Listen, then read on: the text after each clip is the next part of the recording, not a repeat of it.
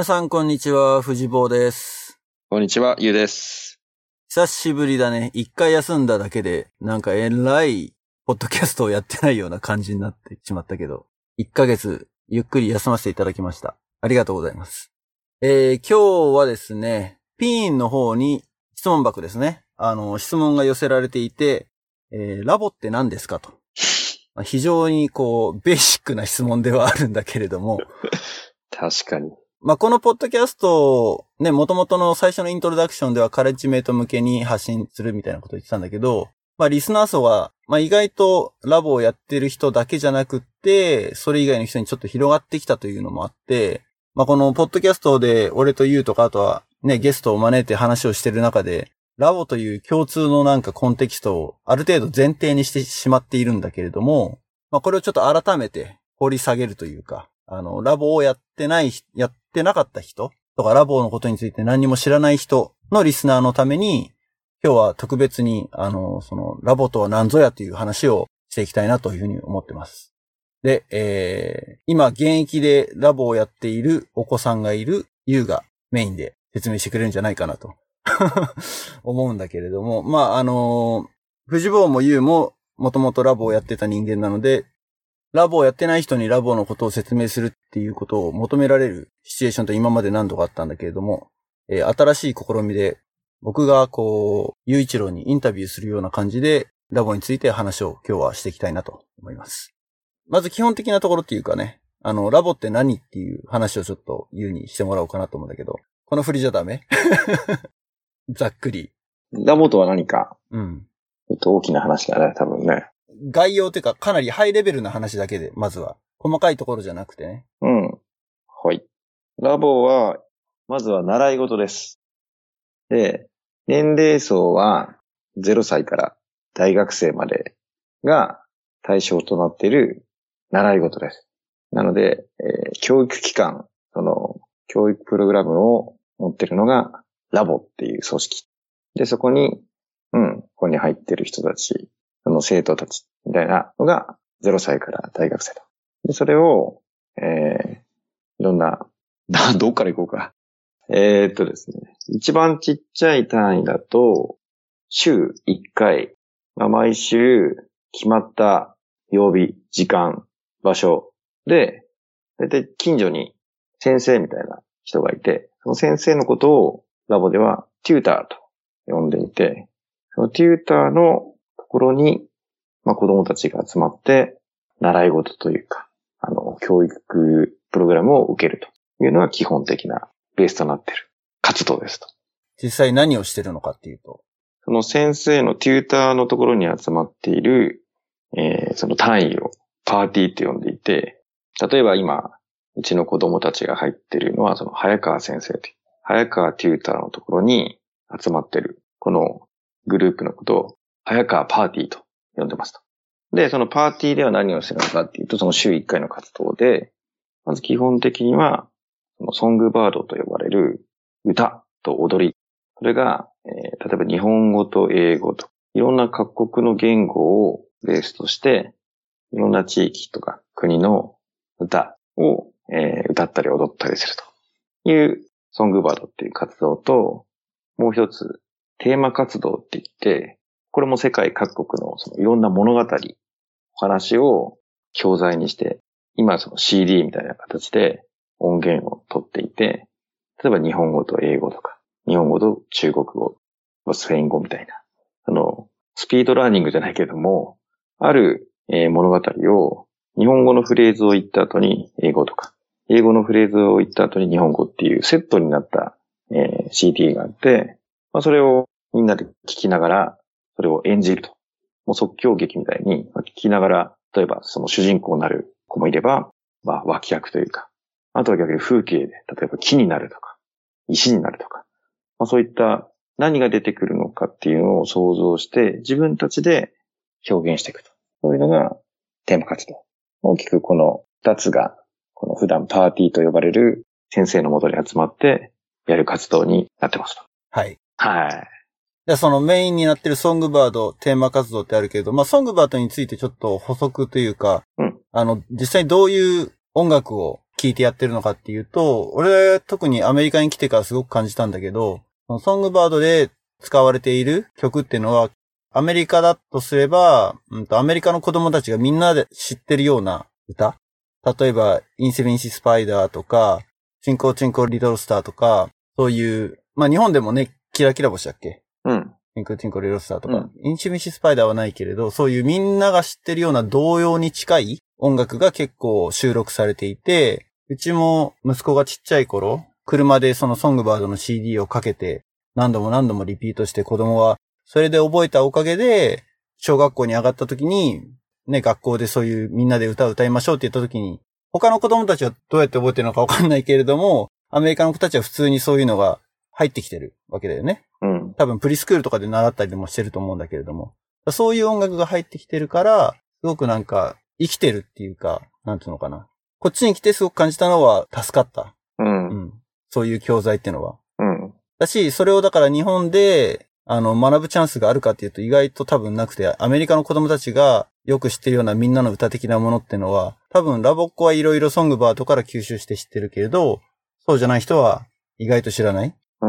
だ例えば駐在の人とかでこっちに来て子供も一緒に来てますって言って、プリスクールとかそういうところに行った時に、音楽を聴くけど歌えないとか、まあ多分それは普通なんだよね。だけど、俺なんかは結構もうほとんどの曲が、あ、あの曲ねってわかるっていうような、そういうような音楽が結構あったのは、すごく、あの、良かったなと。で、あとはもう一つの、えー、柱であるテーマ活動についてなんだけれども、まあよく、うちらが説明するときに、簡単に言っちゃうときに、英語劇っていうふうに説明をすることがあるけれど、実際英語劇をやってるのかっていうと、どうなんだろう？どうなんだろうじゃないな。うん、さっきその、ゆういちろうがお話を聞いて、即興劇みたいな感じで、えっ、ー、と、主役を演じたりとかってね、その人物を演じるのもあるし、あとは背景を演じる？とかって言ったけれど、うん、基本的に劇っていうとなんとなく大道具があって小道具があってみたいなその演劇をイメージするかもしれないけれども、そうじゃなくて、身一つだけで、体だけを使って、そのいろいろなものを表現するっていうのが、あの、ラボの特徴というかね。うん。そういうふうに、えっ、ー、と、劇を作る。で、実際に、その音源になっている CD にストーリーが入っていて、それが各毎週のパーティーの間に聞いてくることになってるんだよね。うん。で、それでセリフを覚えます。いうプロセスを通して、まあ耳から英語を聞いて、実際にそれを、まあ、オウム返しみたいな、モノマネみたいな感じで、意味は分かってないけど、英語のスペルも読めてないけれども、音を真似することで、英語を口から出すっていう、そういうことを、まあ、ちっちゃい頃からずっとやってきてるっていうのがあるよね。うん。で、毎週のパーティーで、えっ、ー、と、まあ、例えばある期間、一定期間でだいたい1学期とか2学期の終わりとかに発表会があって、それまでの間に、みんなで、例えばじゃあ、この3ヶ月とか4ヶ月はこのお話に取り組みましょうって言って、各種、えっ、ー、と、集まった時に、その、さっき言ったみたいに、即興で、まずは体を動かして演じてみる。あとは家でやること、まあ、宿題ってわけじゃないけれども、CD を聞いてセリフを、自分の役のセリフを覚えていく。あるいはナレーションを覚えていく。っていうことをやっていく。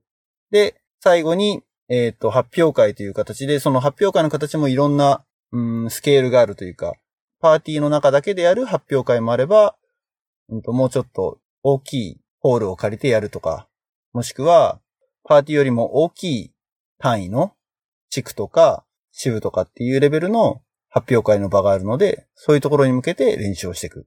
発表会に向けて劇を作り込んでいくっていうことをやっていくんだよね。まあ、そういうパーティーもあるよね。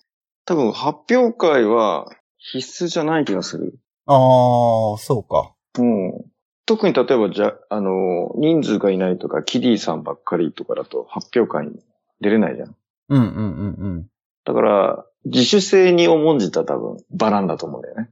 なるほどね。なので、ある一定の人数がいたり、あとはちっちゃい子から大きい子までいるっていうところまで行ってるパーティーは、多分その発表会を常に出たりとか、さっき言ったその、よりステージが大きい舞台っていうか、大人数に見てもらうような、えー、発表会に目指して、劇の完成度を高めていくっていう作業を行う。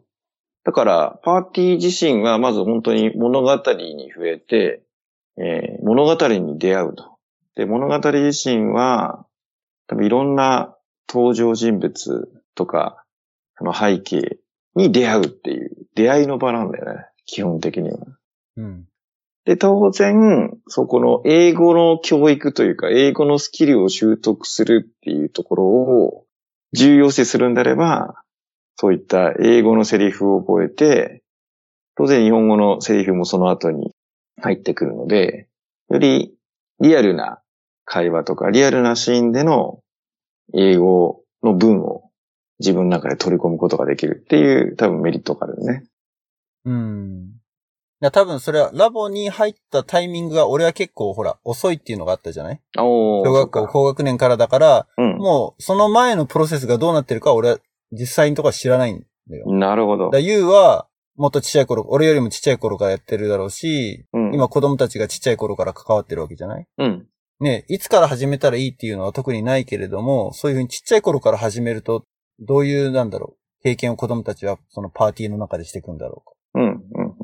で、ここからは多分その、まあ、ラボがもともと持っているシステムっていう話から、それを運営していくのはそれぞれのパーティーになるので、まあ、どういうそのパーティーで、えー、その物語を選ぶかとか、それを誰がどう進めていくかみたいなところっていうのは、結構、俺も子供たちが生まれて、まあ、ラボに入って、改めてそれを見てみて気づいたというか、知ったっていうのもあるので、その仕掛けとか、どういう理念で、どう運営されてるのかっていうのは、なんかきっちり、なんかね、その、出回ってるわけではなくて、多分、テューターの人たちとかには多分ね、そういうのが、なんだろうな、文部科学省のなんとか要項じゃないけど、多分、ラボ線が出してるやつがあるのかもしれないけど、生徒たちはそれを知らないから、まあ、それぞれの体験上を語るよね、多分ね。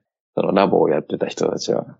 なので、それぞれのラボをやってた人たちの、その、体験がすごい様々なので、それがラボを分かりにくくしてる原因かもしれないよね。ああ、それは確かにあるかもしれないね。うん。で今、パッと聞いて気づいたのが、その、富士坊が当たり前にしているラボの、ラボっていうものも、他のパーティーからしたら、当たり前じゃないところもあるかもしれないね。うん。うんまあ、。世代によって違うっていうのもあるしね。うん、うん、うん。なので、基本的な枠組みは絶対そのテーマ活動って言ったさっき物語を通してって。で、結構そのちゃんとその劇だったりその暗記というか覚えることをしてちゃんとその完成度を高めていくっていう。これはまあ、ちゃんとね、やったら身につくものなので、ぜひなんだけど、まあ、それをそんなに厳しくやらないところもあるもんね。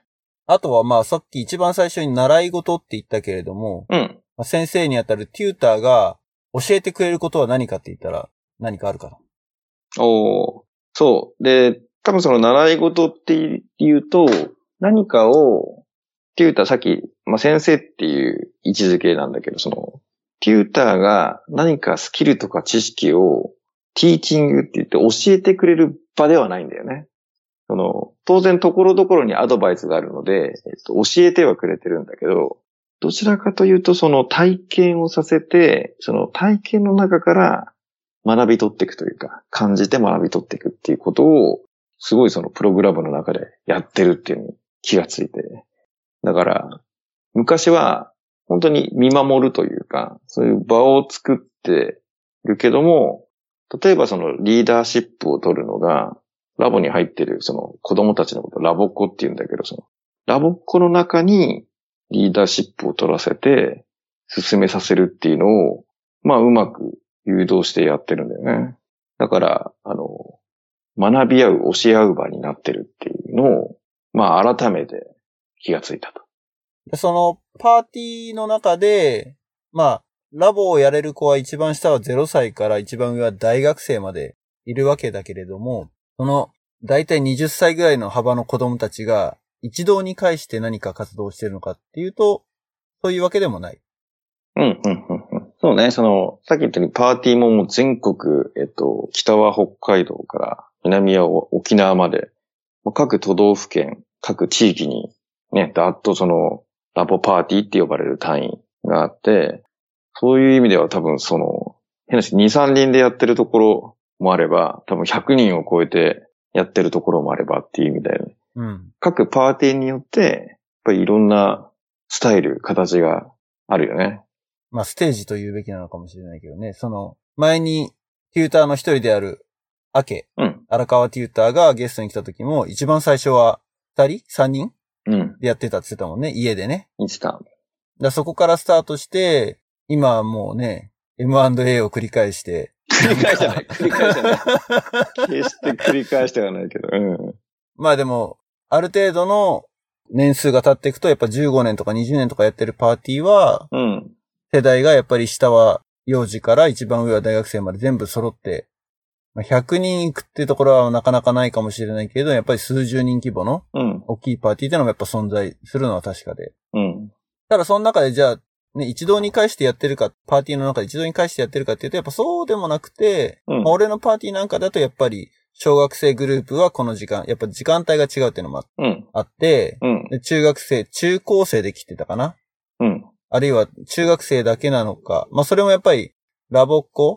子供たちの年齢層にどれぐらいの人数の偏りがあるかというのにもよるけれども、うん。中高大生で一つのグループで練習っていうか、そのパーティー活動をする場合もあるし、あるいは高大生だけ、中高生だけ、まあ区切り方はいろいろあるんだけれども、うん。それでもやっぱある程度、まあ大体5歳ぐらい離れた年齢の中でうん。一つのグループを形成してるっていうのがなんか一般的なのかなっていううん。感じはしてる。いや、そうだと思う。まあまあ、具体例でいくと、今、早川パーティーだと、まずキリーさんって言って、幼稚園までだよね。うん。幼稚園までのグループがあるのと、多分小学生のグループ、中高大生グループっていう区切りだと思う。大きく。うん。時間帯としたら3つだと思う。それが多分まあ1日でやるケースもあれば、曜日ずらすケースもあるのかな。それはもう本当あれか。って言った先生のさじ加減なのかな。そうだね。うん。うん。まあ、同じ日に違う時間帯でってやってる場合もあるだろうし、うん。曜日を変えてっていう場合もあるだろうしね。うん。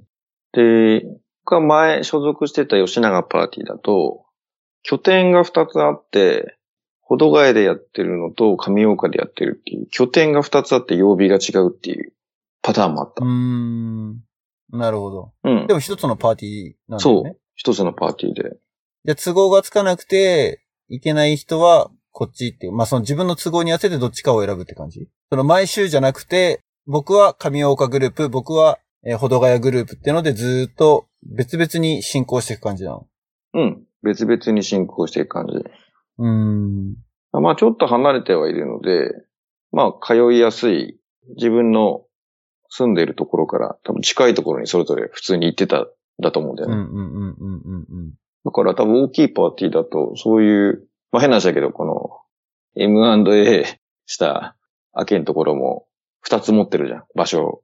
うんうんうん。だから、まあそういう経緯が過去あったのかもしれないけど、そういうパーティーもあるよね。パーティーだから一つ全員が同じ場所ではなく、二つ、もしくは三つ？三つって聞いたことないけど。まあでも大きいパーティーだったらあり得るうん。話ではあるよね。うん。まあ今話してる中でちょっとちょろっと出てきたけど、ラボ戦っていう言葉。失礼しましまた。た説明していただくと。えっと、まあ、普段子供たちが接するのがテューター、ね、先生なんだけど、その、テューターを含めた、このラボを組織として、会社として運営しているのが、ラボ教育センター、通称ラボセンって呼ばれる。まあ、事務局機能とか、まあ、さっき言ったそのカリキュラムをね、考えたり、コンテンツっていうかその物語を決めて、そういうのを作ったり制作したりとか、まあそういうラボの根幹をなしているのが、ラボセンター、ラボセンって呼ばれている。で、そこに事務局の人たちがいて、まあ各いろんなね、業務をやってくれてると。そう、ラボセンって使っちゃってたね。さりげなく。そうだ、事務局っていうのも、うん。ラボをやってるラボ区からすると事務局って言ってるけど、うんまあ普通に見たらそのラボセンターという会社で働いてる会社員ではある。そうだね、職員さんのね。うん。でうちらは事務局っていうふうに呼んでたけれども。うん。で、えー、まあ過去のエピソードだと、えー、竹内さんうん。という方がゲストに出ていただいた時っていうのが、まあ収録をまさにそのラボ教育センターの会議室、うん。ちょっとお借りして、ラボ戦の中で、えー収録をしたっていう回があるんだけれども、うん。まあその中でも話は出てたけれども、そのラボのさっき言ったソングバードとかテーマ活動の題材にしている CD の制作うん。をしたりとか、まあ、そのテーマ活動に使われている物語なんかは結構有名な声優さんが出ていたりとかね。まあ、そんな話をその時にはしてたんだけれども、江森徹さんとか、うん。市原悦子さんとかね。うん。橋爪勲さん、大山信代さん。そうそうたるだよね。そうそうたるメンバー。そうだね。そう。この間、夏木マリさんも出てましたからね。あ、そうなんだ。うん。なので、そこのテーマ活動の題材になっている、まあ、それを僕らは、僕らはてか、ラボではラボライブラリー。お話のライブラリー、図書館という意味で、ラボライブラリーって呼んでるんだけど、ラボライブラリーにかけてるその、クオリティというかはす、すごいよね。その情熱というか。もう、ものすごいね。うん。で、ちょっと話を戻すと、まあ、一番最初単位として、ラボパーティー、パーティーと呼ばれる単位があって、そこからどんどん今度年次が上がっていく。小学生から中学生、中学生から高校生、大学生っていう風に、年次が上がっていくにつれて、活動の幅が変わっていくと思うんだけど、そうだね。うん。まずは、地域的な規模で言ったらば、パーティーは一番最小単位だけれども、その上に多分あるのが、地域会って呼ばれるもの。うん。地区だね。うん。地区って呼ばれるもの。で、その上に支部っていうのがある。うん。なので、うんと、例えばラボっ子同士が初めて出会った時に自己紹介する時ってのは、何々支部の何々地区の何パーティーの誰々ですっていう、そういう説明になるよね。うわ懐かしい。そうだね。してたね。神奈川支部。自己紹介をするときに。うん、言ってた。横浜南地域会とか言ってたね。言ってた言ってた。そう。うん。俺もさ、千葉支部、地域会の名前もね、俺、ラボっ子の時にコロコロ変わったってのもあるんだけど、同じ場所にいたんだけど、地域会の名前がコロコロ変わったりとかして。うん。京葉地区だったかな、最後は。京葉地区成田パーティー。うん。うん。みたいな。まあそういう、うーん、スケールが少しずつ大きくなってって、で、一番上に全国規模。うん。まあ全国の各所にラボパーティーが散らばっているので、えっ、と、全国規模が一番大きいんだけれども、うんそれぞれのスケールで、それぞれの年次に合った活動っていうのがあるよね。うん。一つは、その、さっき言った地区の単位で、中学生広場って呼ばれたり、中学生活動って呼ばれるものがあって、それは、その地区、例えば U のところだったらば、横浜、横浜南。南地区にあるパーティーっていうのが何、何個ぐらいあるの？何個ぐらいあるんだろうね。数えたことないけど。まあ、相当数。い ?10 とか？や、もっともっとあると思もっとある？う。うん。うん、京葉地区何個あったの ?10 以上あるか。う。そうんだね。まあ、地域によって差はあるだろうけれど、うん。首都圏、関東近県だと大体そうなのかな。10パーティーから20パーティーぐらいが一つの地区に所属していて、うん。で、その地区の中学生だけを集めたあの活動の場っていうのがまたあるんだよね。うん。で、今度はそれが高校生に上がっていくと、高校生広場、高校生活動うん。っていうのがあって、中活って呼んだりとか、高活っていう風に呼んだりしてたけれども、中活高活で、えっ、と、1年じゃないね、半年ぐらい基本的には1年ごとだからさ。でも1年、年中やってたっけ開始のタイミングとあとどこで発表するかみたいなのにもよるんじゃない？あ、でもその中活高活に関して言えば、発表会はあったよね。うん。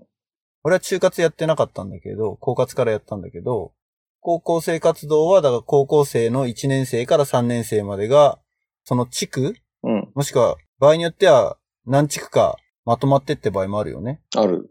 だ結構な規模で、高校生活動ぐらいになってくると、20人とか30人とかうん。の高校生がガッと集まって、そこでやることはやっぱりその、テーマ活動高校生だけで運営して作り上げていく。で、発表まで持っていくっていうのをやると。うん。で、その発表会の場に関しても、実行委員とかそういうのあったよね。実行委員あったね。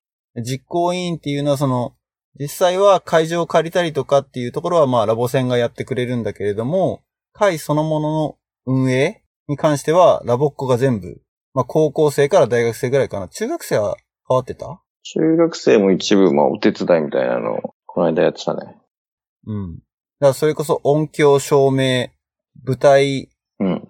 舞台って言ってたかな。うん。もうちょっとなんか役割の名前も忘れちゃったけれども、あとは会場誘導だったり、受付だったり、そういうのもすべてラボっ子たちが自分たちで運営するというか、うん。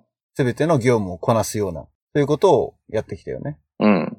まあその中にはね、当然その視界で目に見えるところだけじゃなくて、なんかその間間に、あ司会もあったね。そう、うん間間に挟む、その休憩時間に、さっき言ったそのソングバードっていう歌とか踊りみたいなのをちょっとやって、体ほぐさせたりとか、うん。ちょっとキャンプソングみたいな、みんなが知ってる曲をやって、まあ和ませたりみたいなアイスブレイクもあるよね。うん。なので、そういうところで、なんだろう、会を運営するっていうのは、なんか、体験できるってところあるよね。その自分たちの力だけで。もちろん、そこにはサポートしてくれるテューターとか事務局の人ってのはいるんだけれども、うん。基本的にはラボっ子たちだけで作り上げていくっていうか、うん会を成立させてるっていう感じはあったよね。うん。そう。ここはそうだね。語りたくなっちゃうから、どこまで語ればいいか。まあ、あんまり掘り下げるところはちょっとまた別の機会があればそうそうそう。うん。いや、なんで逆にそういうのを自然とやっていたので、なんかそのイベントを企画して運営するっていうのが、どっちかというとなんか当たり前になっちゃっていて、あの、やったことのない人の気持ちがわからないシーンが最近あった。ああ。だってこうすればいいじゃんみたいな。なんとなくその全体でどういう役割が必要でどうやって回せばいいかなっていうイメージを持っちゃってるので、うん。うん。そこは逆に言うとラボに鍛えられたというか、経験させてもらったおかげだったね。そうだね。だなんかそう、ね、ある程度の規模の人が集まるような場をオーガナイズする力っていうのは、うん。そういうので身についたっていうのは、前のエピソードでも話したことあるけど、うん。特にあの、まあ、20代から30代ぐらいの時は、友達の結婚式の二次会の取り仕切りをやるなんてことは、そうね非。常に多かったっていうか、うん。あれは誰でもできるもんだって俺は思ってたけど、うん。まあそうじゃないってことだよね。やっぱりね。まあそれなりのパワーと、うんあとはまあ経験ももちろんいるんだろうけれども。うん。そうだね。だからそういう仕切る力というか、うん。リーダーシップというか、そういうのが、今言った発表会の実行委員会とかそういうところでうん。培われたってのは非常に大きいよね。うん。で、まあ高校生活動ってのはまあ地区レベルでの活動があるけども、高校生の上年代になるとまあ一番ラボの中では上にあたる大学生の活動ってのがあって、もう大学生レベルになってくると扱う範囲が支部とかっていうレベルじゃなくて、もっと大きいフィールドになってくる。で、俺とか優がやってたのが大学生活動っていう中で知り合ったわけだよね。そうだね。まあ、カレッジメイトと呼ばれる一つの、うんと、国際交流活動に関係する大学生の活動なんだけど、全国規模っていうより、まあ、関東規模だったね。俺らがやってたのはね。うん。まあ、そういった感じで、うちらは大学生な年代の時に、まあ、知り合ったと。うん。で？ダメだ。ごめん、バトンタッチしていい？いいよ。うん。で、えっと、今、藤坊が説明してくれたのが、この各年代ごとに、大きくまずは縦割りで、パーティーとか、その、0歳から大学生が、まあ、交流していくのもあれば、各地域とか、この支部っていった単位で、あの、横のつながりっていうのができてくると。うん。なので、中学生の時に知り合うのは、やっぱり地区のメンバー。で、高校生ぐらいになるとこの支部って言って、まあ、県とか、そのある、まとまったレベルで。で、大学になるともう全国区で、いろいろ知り合っていくっていう。なので、各年代によってもいろんな、その、交流の幅が広がってくる。これがまた一つの魅力だよね。うん。で、あとはその、さっき言ったテーマ活動とか、そのソングバロって普段のその、ベースとなっている活動以外にも、大きく二つ、もう代表的なイベントというか、あの企画があって、一つが国内で行われるキャンプ。うん。このキャンプっていうのは、夏と冬と春っていうタイミングで、一番まあ大きな、ラボランドって呼ばれている黒姫にある施設があって、そこに、あれ一回もう数百人、千人近いね人が集まって、キャンプを行うっていう。しかも、その1班から6班までみたいそうだね。な。うん。一つの班が1000人？1000人もいるかな。まあ、でも5、600人は少なくともいるよね。そうだよね。だそれが6組いるわけだから、うん。数千人規模だよね。数千人規模。でキャンプっていうと、なんとなくイメージするのは、うん。ね、テント張ってっていうふうに思うかもしれないけど、そういうキャンプではない。あ、そうだね。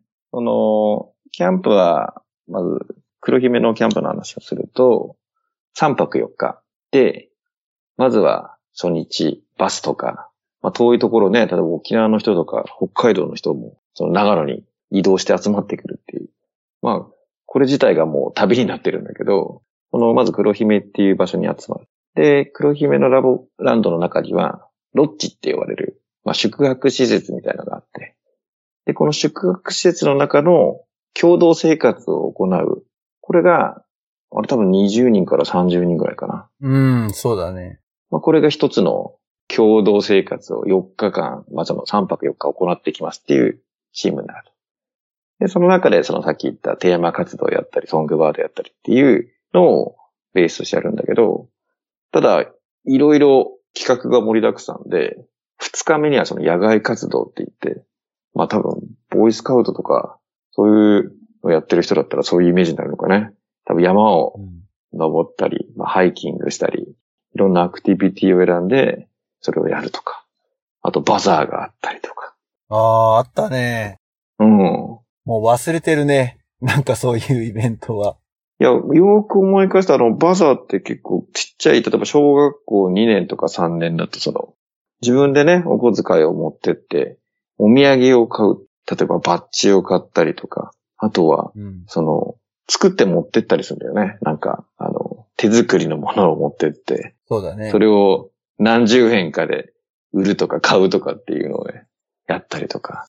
ああいうものも経験できたり。で、あとはその、本当に3日間の中でぎゅっとその発表をするために劇をね、練習して、3日目に隣のロッチと発表し合ったりとか。あとは夜にキャンプファイヤー、その数百人がね、一つの大きなキャンプファイヤーを囲んで、みんなで歌ったりするっていう。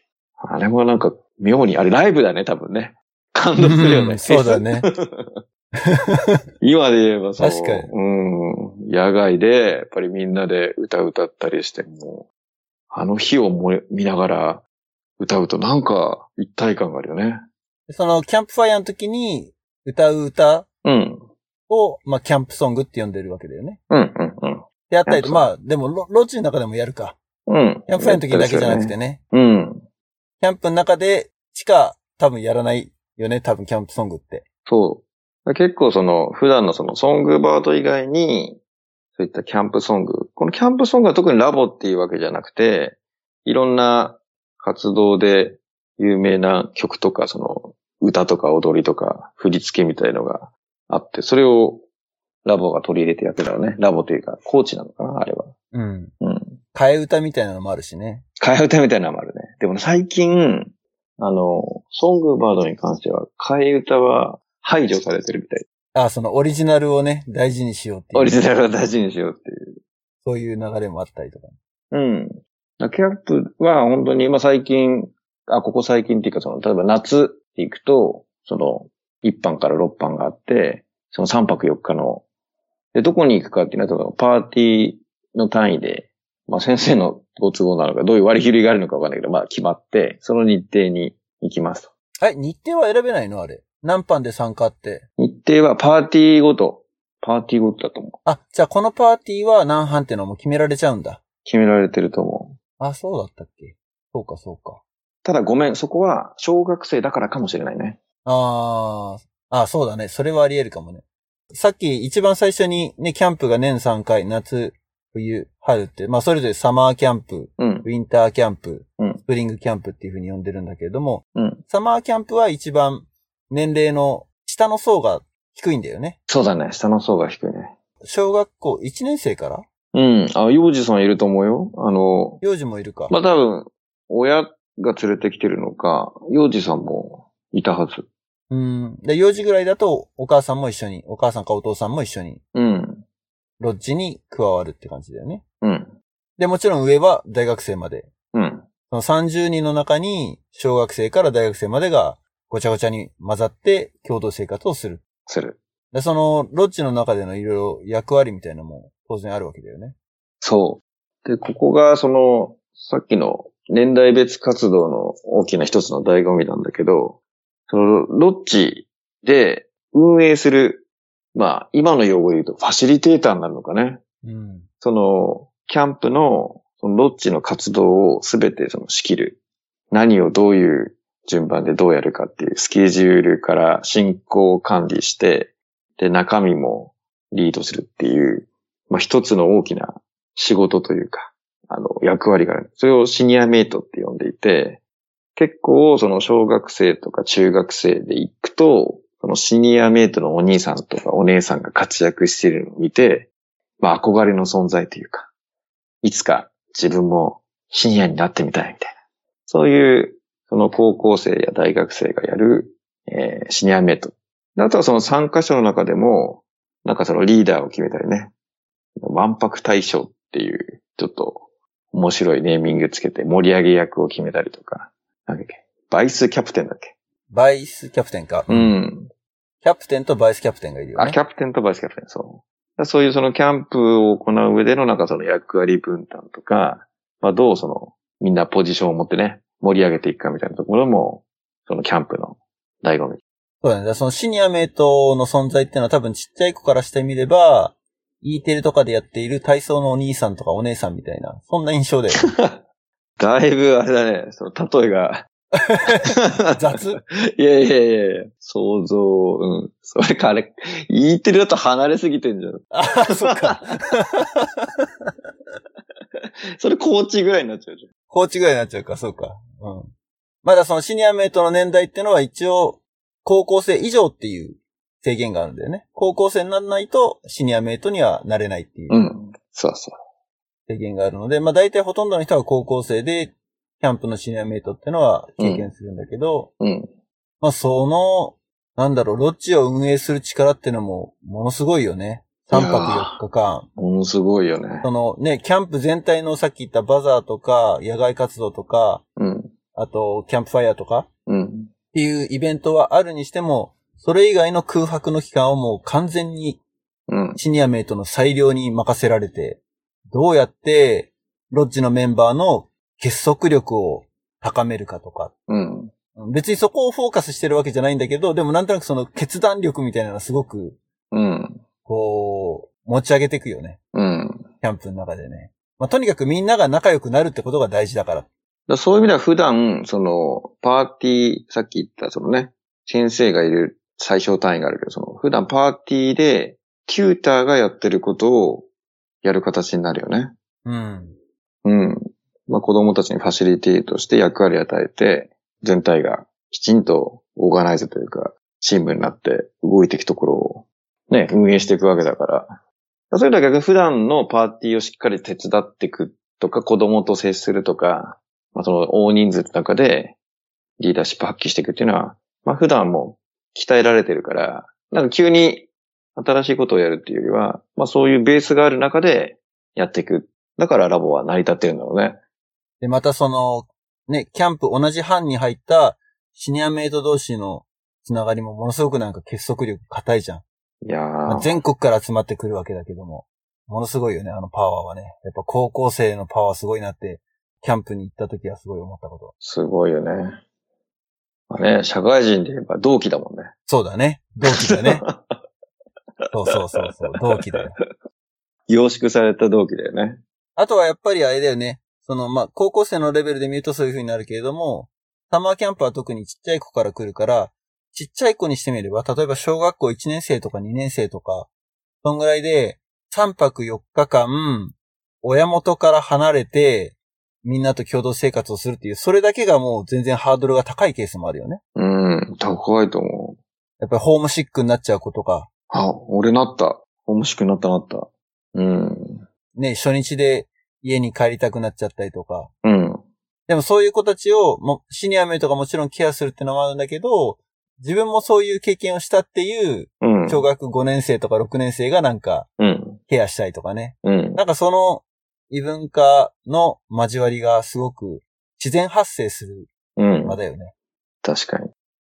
いやー、キャンプ行きたくなっちゃった。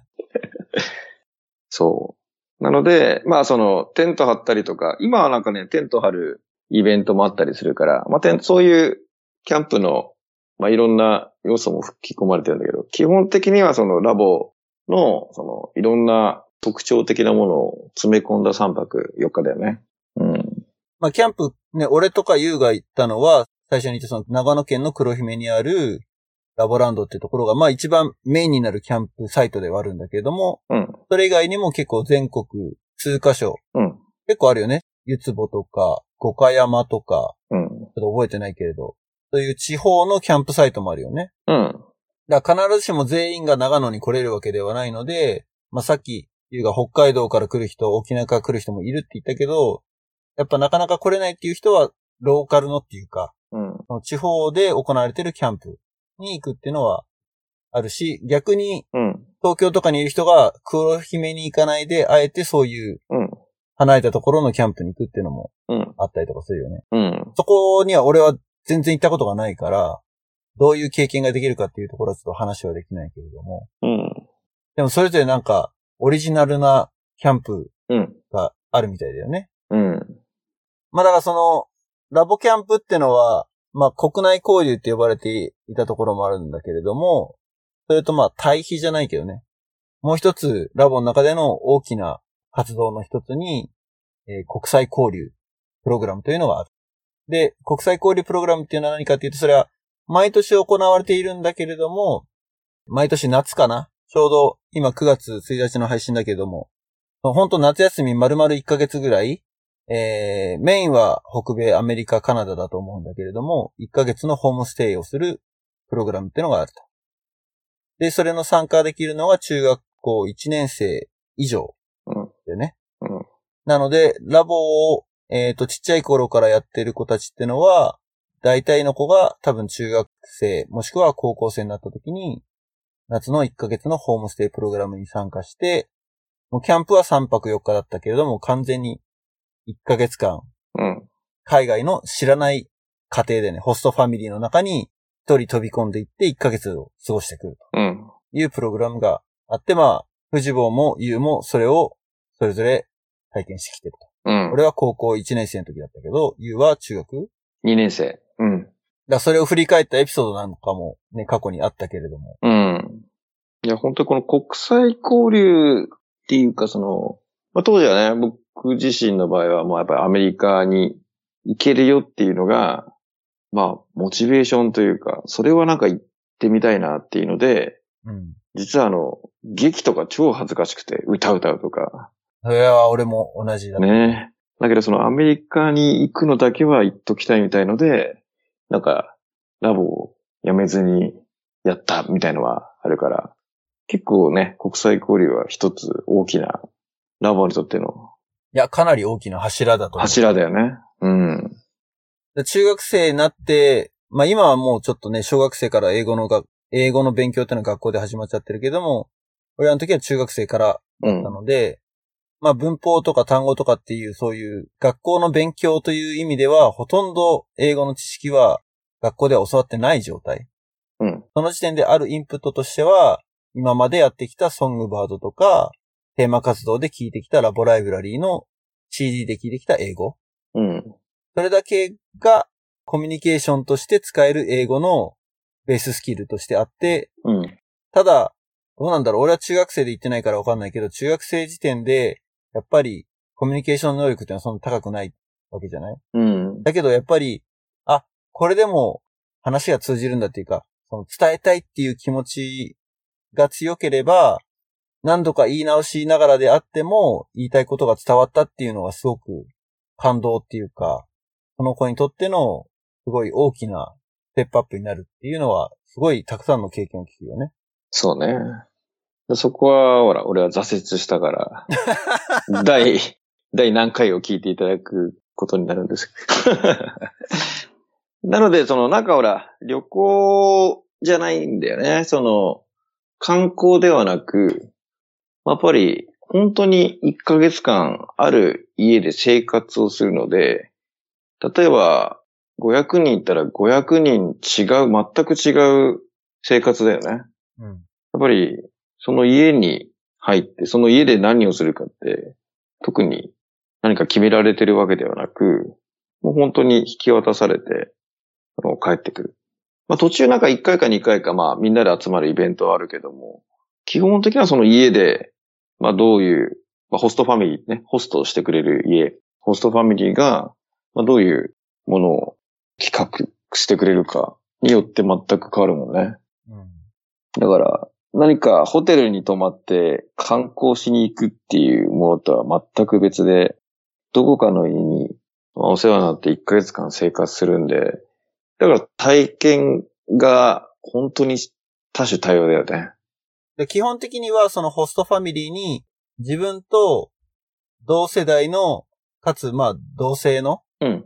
男の子だったら男の子のホストブラザーなりホストシスターがうん。いる家庭に入り込む。そうね。まあ、俺の場合はちょっとケースが違ったんだけど、うん。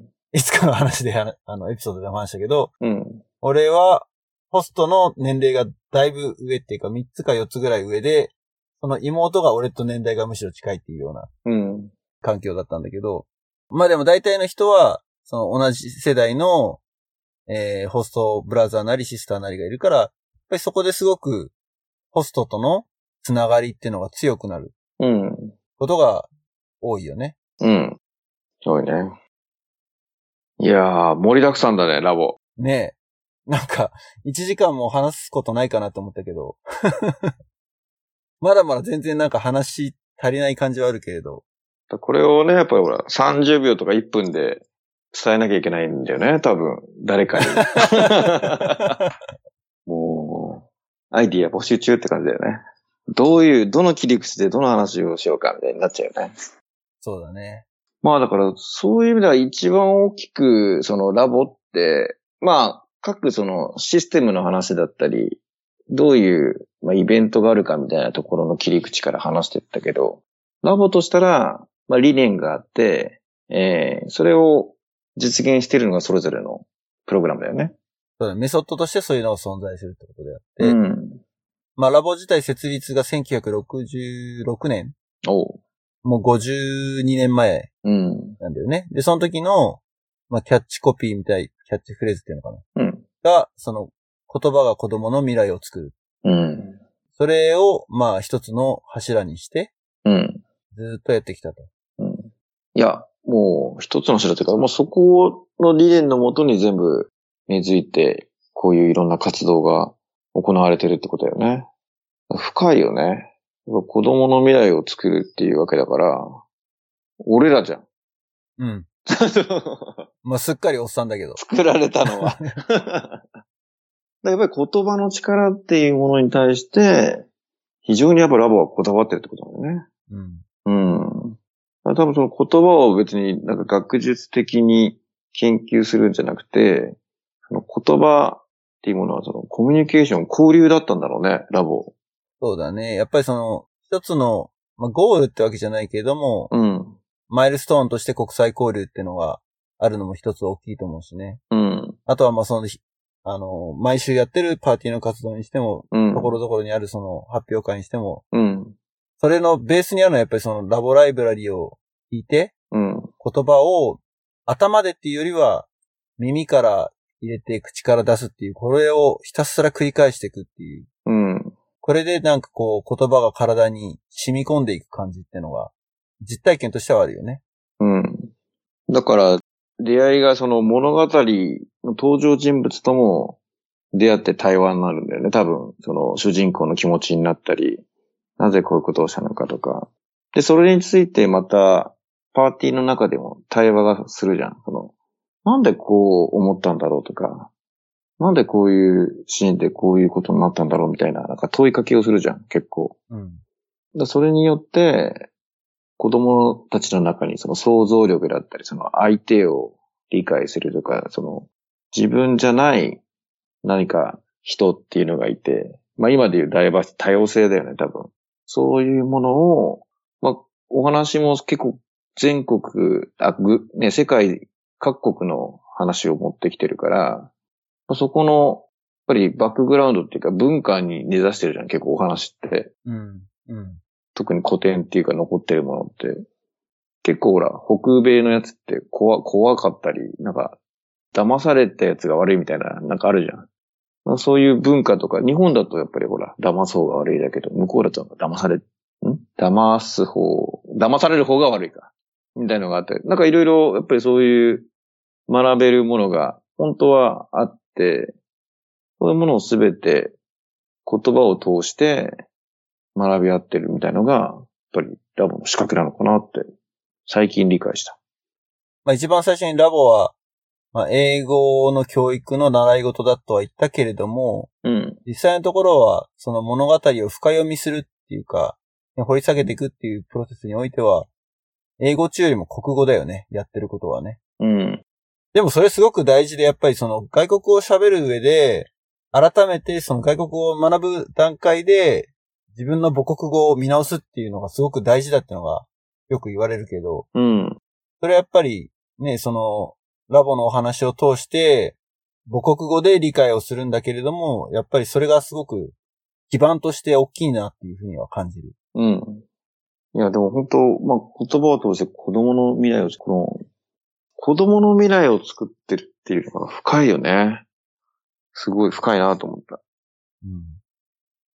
というわけで、まあ、あのー話が分散した頃ところもあるかもしれないけれども、ラボっ子ではないリスナーの皆さんに、まあ、これで果たしてラボっていうのがどういうものかっていうのは、完全に理解することは多分できないと思うんだけれども、まあ、こういうものであるというものは、ある程度は理解してもらえたのかなと。で、僕らはこのポッドキャストを通して結構その、ね、経験、ラボで経験したことを、ベースに話をしていることが多いので、ゲストで出てきてもらっている人もほとんどがラボっ子だし、でもそこに共通のバックグラウンドがそういう風に存在してるっていうのがあるわけよね。うん。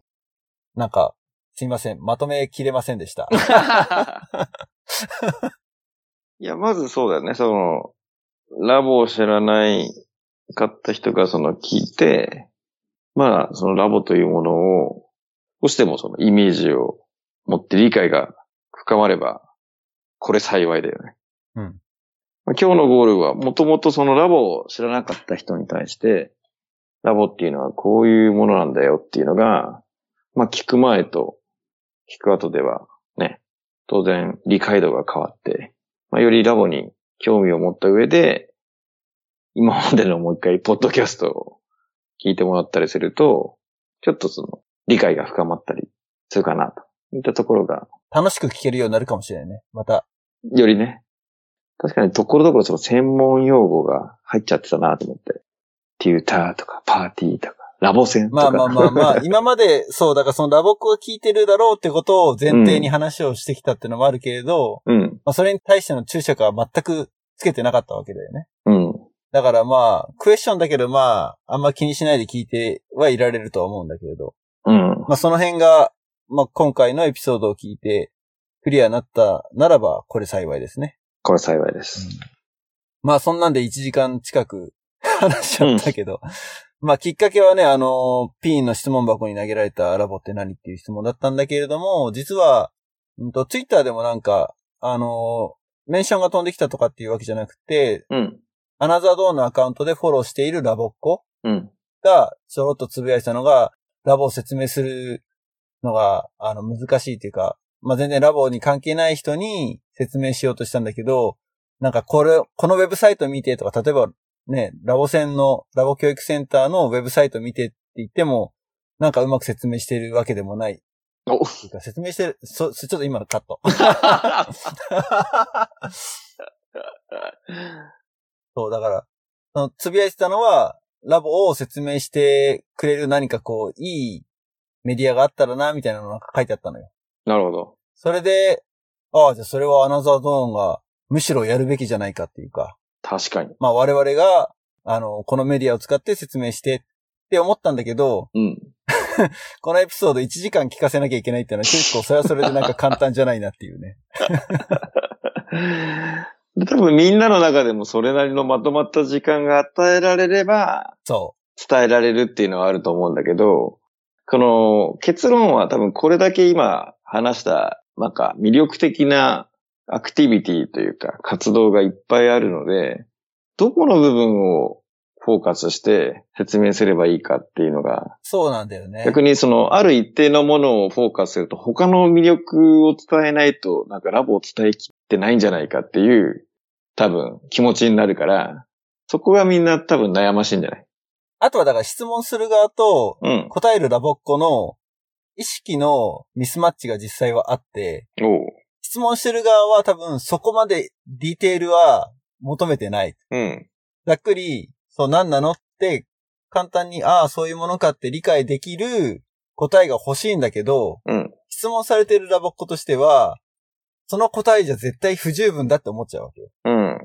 つまり、自分の言葉で、例えば1分ぐらい説明したところで、さっき言ったようにラボの魅力を1%か2%しか話してないっていうような気分になっちゃうから、できるだけ自分の知ってるラボの話を全部話したいって思うんだけど、それを短時間で達成するのはやっぱ難しいと。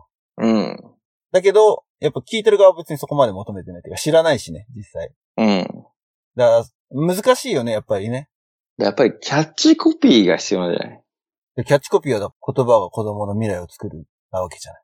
いやいやいや、あの、歌って踊れるなんちゃらみたいなさ。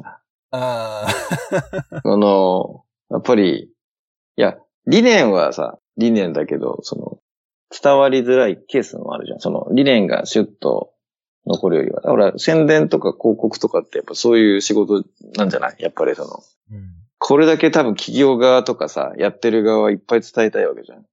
でそれを30秒だったり15秒に込めなきゃいけないとなると、なんか、その、コピーライティングに近い、パッと、これらの世界観を彷彿させるフレーズを作るといいんだろうね。まあでも広告ってなるとちょっと意味合いが違ってくるかなっていうか、やっぱそれは、ね、要求されるのはアウェアネスなわけじゃん。うん。なんか、そこよりもうちょっと一歩踏み込んでる感じがするんだよね。そのラボって何って聞いてくる人。うん。まあ答える側のラボコをもっと一歩踏み込みたいって思っちゃうところもあるんだけれど。そういう話になるとちょっと、あれだね。俺の中では燃えてくるね。で それはちょっとまた、うん。あの、オフラインか、別の会か。うん。そうだよね。だから、ポジショニングが必要になるわけだよね。例えば、英会話教室はこうだけどこうじゃないとか、多分なんか対比させていく感じになるんだろうね。うん。例えようがないよね。さっきの複合体。そうなんだよね。結局ね、うちらもこうやって話していて1時間ぐらいかけていろんなことを説明したけれど、まああまりにも活動そのものの多様性が高いというか、うん。で、経験も一辺倒じゃないところもあるので、うんそれぞれ自分が何歳から始めたかによってもやっぱ全然経験することは違うし、うん。どのパーティーに所属したかによっても多分違うだろうし、うん。あまりにもやっぱ多くのプログラムがあるので、それをどう経験したかによって自分がその人生に受ける影響っていうのも非常に多岐にわたってる。うん。だけど、それでもやっぱりラボっ子同士でなんとなくこの集まった時に持ってる共通の何かがあるにはあるんだよね。うん。だそれはラボ戦がその対外的に説明する部分とはちょっと違って、ラボっ子の中に、うちにある、その伝えたい何か、その共通基盤がやっぱあって、うん。そこがやっぱ言葉にするのが難しいっていうのはあるよね。うん。まあそんなわけで、えー今回は、藤坊と優が、なんとか力を振り絞ってラボについて説明しましたけれど、ラボについて知らないリスナーの方に送る一つのエピソードとして、えーこれは永久保存版に したいなと。はい。というわけで、えー、アナザードンポッドキャスト、Facebook ページ、Twitter もやっています。あとは、えー、最近ですけれども、サポータープログラム始めましたので、えー、サポーターの方、ついています。少しずつ。本当？うん。すごい。あ、でもちょっとずつそういう支援の輪が広がってるんだね。なので、はい。ぜひ、ヘビーリスナーの方は、えーサポータープログラム、えーアクセスして、投げ銭をチャリンチャリンとしていただけると、僕らの活動に、えー少し支援をすることができるというプログラムを用意してますので、よろしくお願いします。お願いします。こんなとこですかね。はい。次回こそは、えーゲストを呼びたいなとうん。思ってるので、うん。はい。次回の配信は9月の15日です。皆さんごきげんよう。さよなら。さよなら。